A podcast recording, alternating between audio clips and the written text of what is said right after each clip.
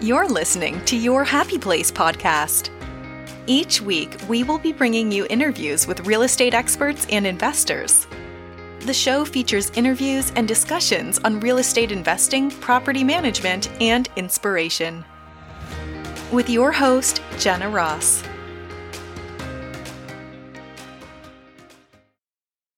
Today on the podcast, I am so pleased to have Lisa Coates here with me. Lisa Hi. Has amazing energy. I met Lisa when she was a general contractor and was blown away by all the things that she had to share with us when she came out and she presented at our Halifax Real Estate Investors Meetup. Welcome to the podcast, Lisa. Well, thank you, Jenna. It was my pleasure to meet you and to be welcomed back. This is my second time. Uh, well, because of the pandemic, I'm sure we would have done this in person, but hey, podcasts are cool. Yes, it's so nice to see your face and you're looking well. Can you tell us how you're you're coping through the pandemic? Yeah, okay. Well, um, for those of you that don't know, I have cancer. Um, and that's why I, I am no longer a general contractor. They felt that it was my doctors. It would be uh, in my better interest to take something on that was less stressful and, um, you know, don't give cancer the opportunity to feed off of my stress. So I, uh, I got, I went to work for two other companies instead. Anyway, um, the pandemic, it was a little bit, it was, it was touch and go like for everybody else. Um, We were essential, um, both companies. One is a landscaping company. The other one is a roofing company. Um, so we really, the first couple of weeks, we slowed down immensely. I'm going to say March sixteenth to about April sixteenth. It was touch and go, but it was a great opportunity for us to go out and do a lot of estimating. But uh, when they announced that the COVID pay was going to be given out to pretty much anybody in Canada, we both Well, both companies suffered with uh, shortage of manpower. So we were out there getting the contracts and then we didn't have people to work. So yay, that wasn't fun. Yeah, I was wondering um, about that because I've heard, definitely heard that from a lot of trades that that was uh, definitely a challenging thing. Yeah. Oh, and here's the thing, like we were, we, we were definitely like, as soon as, you know, we, we understood what the pandemic was, we exercise getting, you know, masks ASAP and um, training on site training with, you know, no more sharing tools, no more carpooling. You know, we have to practice social distancing when we're on the roof or we're in the backyard, which we were doing anyway. But I mean, it was just even more professionally done. Um, and that the customers really appreciated that we were exercising at this level. But, um, the workers themselves were concerned and they didn't feel comfortable. I think they were getting pressure from their families um, that they would go home and maybe pass the, you know, COVID to their, their loved ones. So yeah, they didn't come to work. Quite a time. It, yeah. It's hard to entice people when they're going to get paid to stay at home. So that's, I mean, that's what it is really too. That's part of it, a huge part of it. Yeah. Yeah. Yeah. But um, as far as cancer, um, what the uh, the cancer center ended up doing was my treatments. I'm doing immunotherapy. I've been in immunotherapy for probably just over a year. And my treatments used to be every two weeks. So to reduce the risk of infection at the hospital, my treatments were changed to once a month. And they just doubled the drug, which was great. And I think, I think, I won't know until, excuse me, next week. Um, July might've been my last treatment, but you don't know. Cause you just hear that raspy little cough of mine. Um, I might have to go for one more in August. So we'll see. Um, but yeah, it's, it's been a challenge for sure. Yes, for sure. And can you walk us through some some tips that you might have learned with your general contracting experience that you want to share with real estate investors? What kind of tips would you like? I got all kinds. Well, I think um, what have you seen that that's been, you know, I guess what what can we um, say we're doing a large build or we're doing a large flip project, what can we avoid? Um, shopping the, the lowest price. I, I would say some people, it depends on your, your experience. Um, general contractors aren't really general contractors anymore. We've been, we've been given a new, new title. It's called project manager. Um, try and find somebody that you know, like, and trust as a project manager that might have some, you know, uh, experience. It, you don't have to really necessarily hire, you know, one company. Um, if you have a project manager or a G C, an independent G C, they have a list of all the good tr- sub trades, and they can put together a, an amazing scope of work for you and then do a takeoff. So you'll know what your costs are going to be. That would be my biggest thing. Um, I think that's one of the biggest tips, because I talk to people that are investors, well, not that often, but I'm going to say maybe once or twice a month. And they all ask me the same thing. And I'm like, well, that's number one. Number two, now that I think about it, is once you get this, this halfway through, you have to have a property manager. Um, because it's one thing to have roommates and collect room rent from your roommates. It's another thing when you're interviewing um, prospective tenants. Like right now, it's not just, you know, doing your credit checks. It's also doing a criminal background check. It's, you know, it's making sure that when they move in and when they move out, that the uh, move-in condition statements are properly executed and all damage in and out is documented properly. So there's like so many different layers, but I think my biggest tip to somebody would be to hire professionals. We're not that expensive, honestly, as a consultant. Um, our hourly is more than affordable because we're usually working for, say, five, ten people at the same time. So we're not charging a gazillion, quadrillion dollars, but we're giving you the same level of service as a client, which is the fiduciary responsibilities of care and diligence and ethics and integrity, um, more so than if you hired a general contractor that's going to treat you as a customer where there's no relationship. You know, it's just, I'm here to do a job. So many places that you can go with the, the topic of being a contractor or project manager. And I think um, the experience that you've gained and you've shared with us is um, is exceptional. Um, and I think that if if you were still operating in that space, I definitely would be be, be looking to reach out to you for projects, because I, I just know that you bring so much value. Yeah. Oh, thank you. Yeah, I, t- I, I kind of... Um, I had a couple of opportunities to work with, work for some small trades companies, to work for some small trades companies that used to be subs of mine when I had my, my company, that we identified that they were really, really super duper trades, but they weren't so great on the business end. Um, so they just needed a little help in that arena. And I told him, I said, if if the numbers don't make sense, same thing I would tell a customer if I was working as a consultant on a, you know, a flip or a new build. Um, if the numbers don't make sense, if you don't see the value in what I provide, then you can fire me. It's just that simple. Um, and so far, nobody's fired me. So I think I'm doing okay. Oh my gosh. So on top of, I think, and we probably haven't really spoken in person through everything, but I mean, twenty twenty has been quite a year. And I mean, you're going through cancer treatments on top of a pandemic. And uh-huh. then on top of that, um, the whole world is in a big crisis. And, um, and then we're dealing with Black Lives Matter. And yep. I'm wondering if you can share with us what it's like for you to be a Black woman living in Halifax, Nova Scotia. What is that like? um, are we talking on a personal level? Or are we talking on a... First, I'd like to hear on a personal level what it what it's like for you personally, and then we'll go to the business side. Personally, what... Um, it's challenging because I came from, everybody knows I came from America. So, you know, we, we like most communities um, south of the border, we, we tend to um, support each other.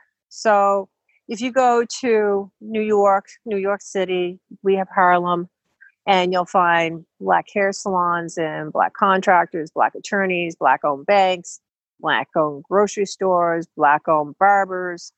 But I mean, like everything, you know, so our money basically stays in the community. Um, here in Halifax, there's a lot of limitations because of the generational gap. So right now, you're, we have, I think, three Black-owned hair salons. Um, and it's funny because we had a convers- I had a conversation with a friend of mine last night, and the problem is that these salons, they don't, they don't have the resources to send their hairdressers to, you know, the big hair shows so they can learn new cutting techniques.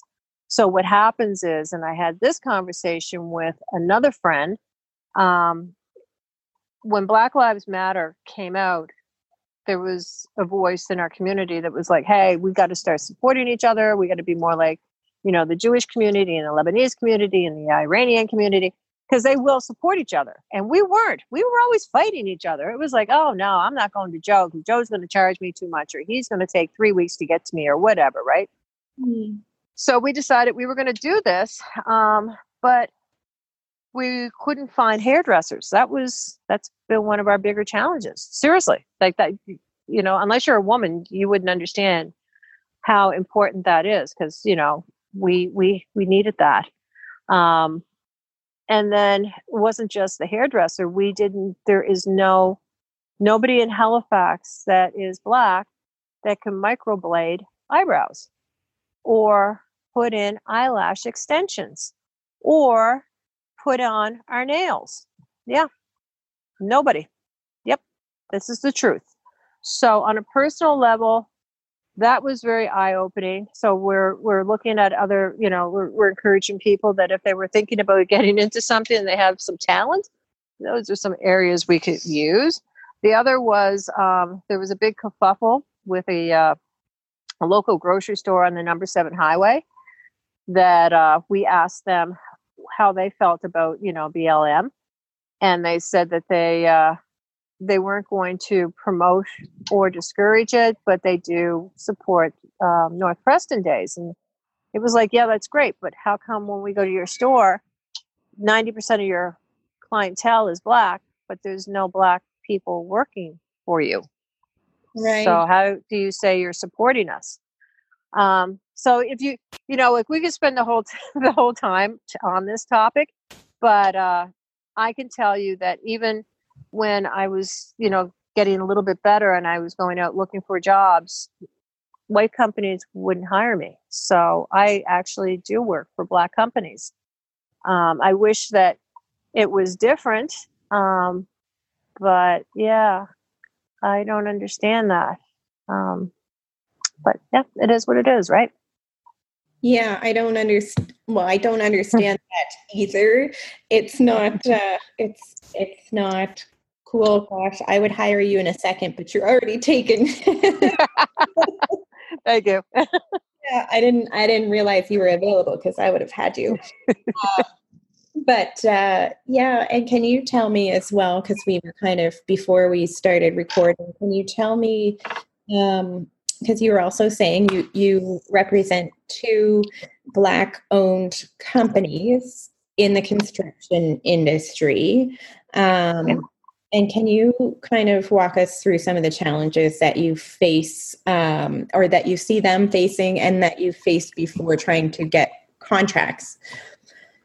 Absolutely. Um, okay, so what I see, and the reason both of these companies have hired me, so just so you know, one is a landscaping company, the other is a roofing company. Mm. And what I was seeing when I would hire them, when it was funny how we even met, but anyway, when I would always ask for three bids from three different contractors in each one of the trades for whatever the assembly was that I was working on, that their numbers were usually thirty, forty, fifty percent less than their competitors that were Caucasian.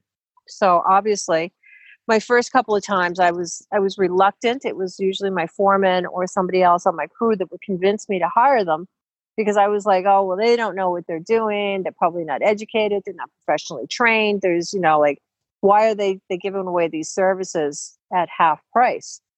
And the reason I found out later when I started working for them was um, when I consulted to take these jobs on, um, they had to be very transparent and show me what was going on with their books. And their profit margins were a meager like two to maybe seven percent.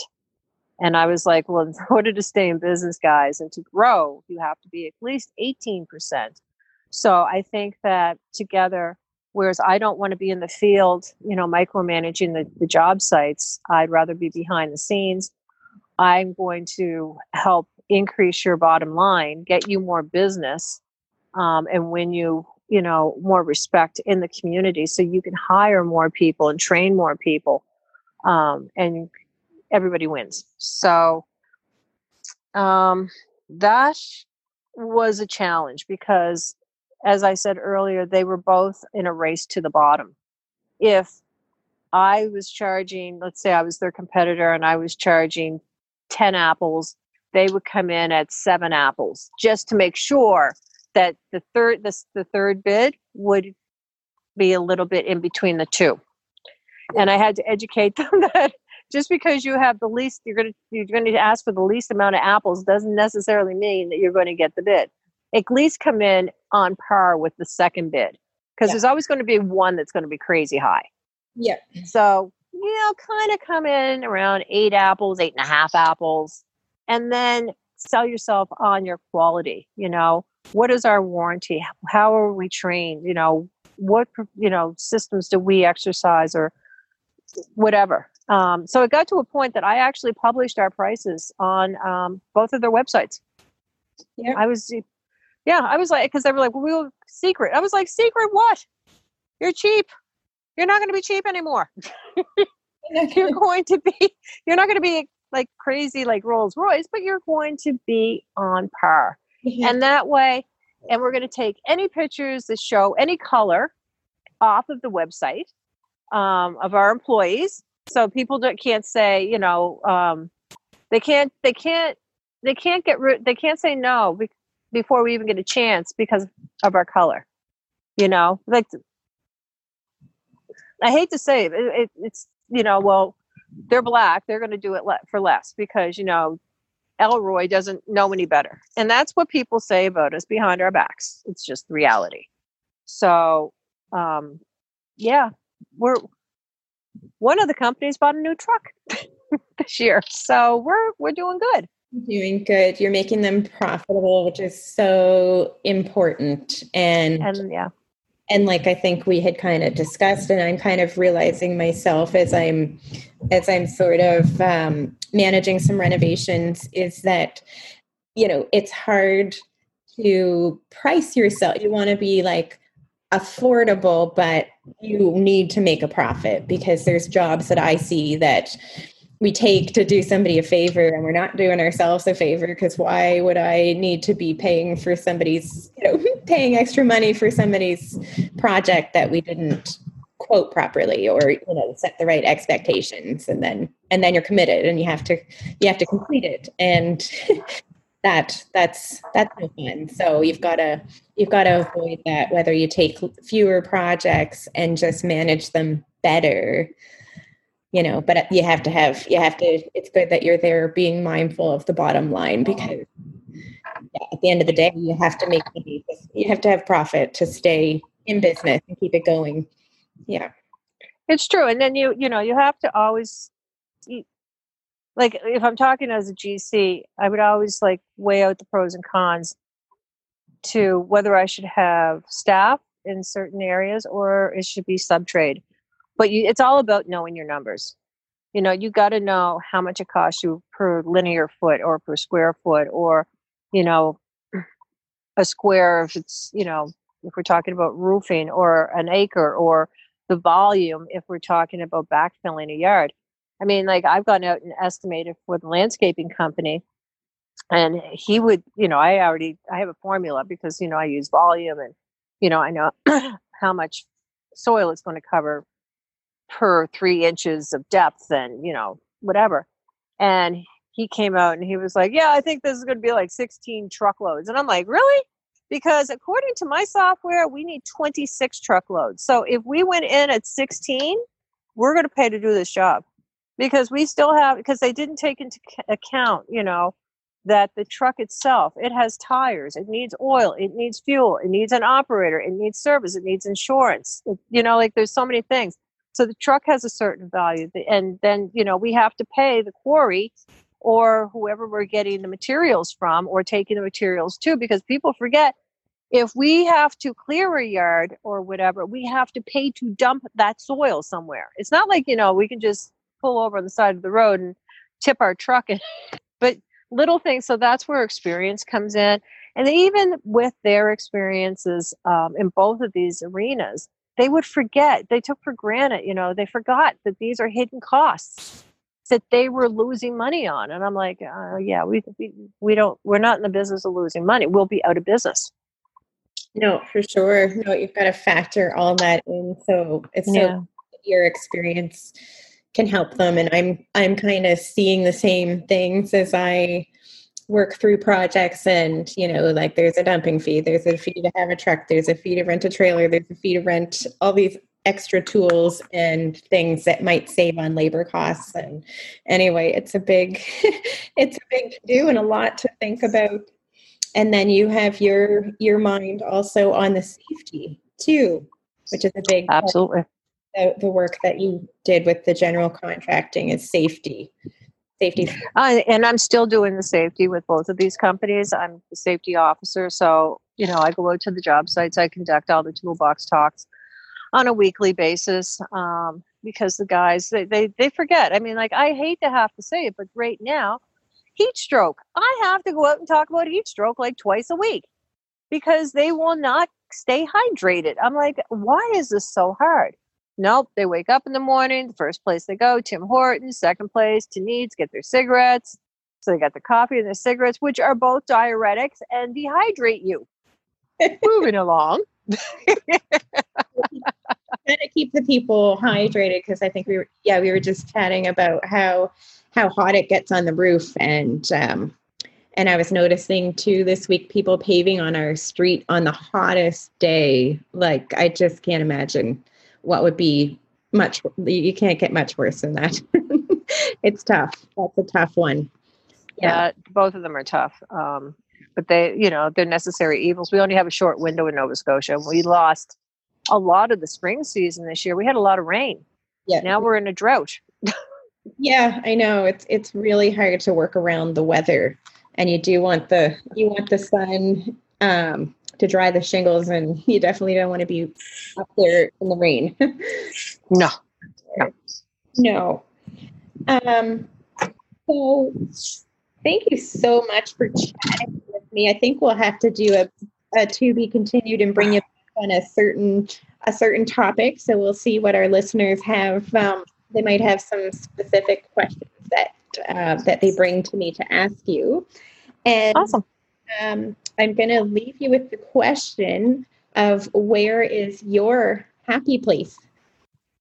You really want to know my happy place? You do.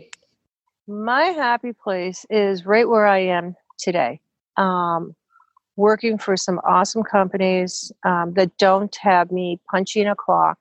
The trust um, and the, the respect that I I get every day, and the love that I feel and the love that I give to them.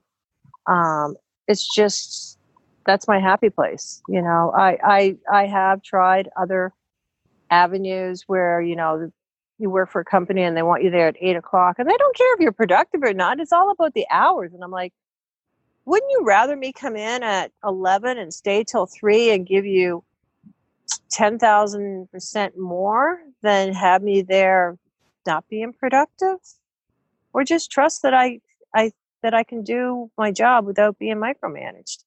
I think that's everybody's happy place. Well, it should be anyway. You shouldn't have to micromanage your crew. You should, you should have trust. Um, but anyway, that's my happy place right here. That's awesome. I'm happy that you've, you found, uh, your, your niche and a fit for you where you're, you're happy and you feel like you're providing value. And I can say for sure that they're lucky, they're lucky to have you, um, with them for sure. For sure. here. Yeah. Absolutely, they are. Yes. Thank you, Jenna. That is so sweet. Thank you so much. You yeah. just you have no idea. You made my day, girl. Uh, you've made my day too. It's it's been so wonderful connecting um, with you. And I guess I will ask you as well, do you have an email address that you want to leave if listeners want to hit you up and send you an email to find out a bit more? Absolutely. I actually have a new email. It is Lisa at uniquely lisa dot c a. And that's uniquely lisa dot c a. Perfect. There's no website to that yet. That's in the process of being built on my time when I'm not working for the other companies. Yeah, but yeah, um, but that's definitely a live email address. Wonderful. Well, thank, thank you. you so much. Bye for now. Bye-bye. Thanks for listening to Your Happy Place podcast. Please subscribe to our podcast and leave us a review so that we can get our podcast out to more listeners. If you would like to contact us, please send an email to podcast at happy place p m dot com.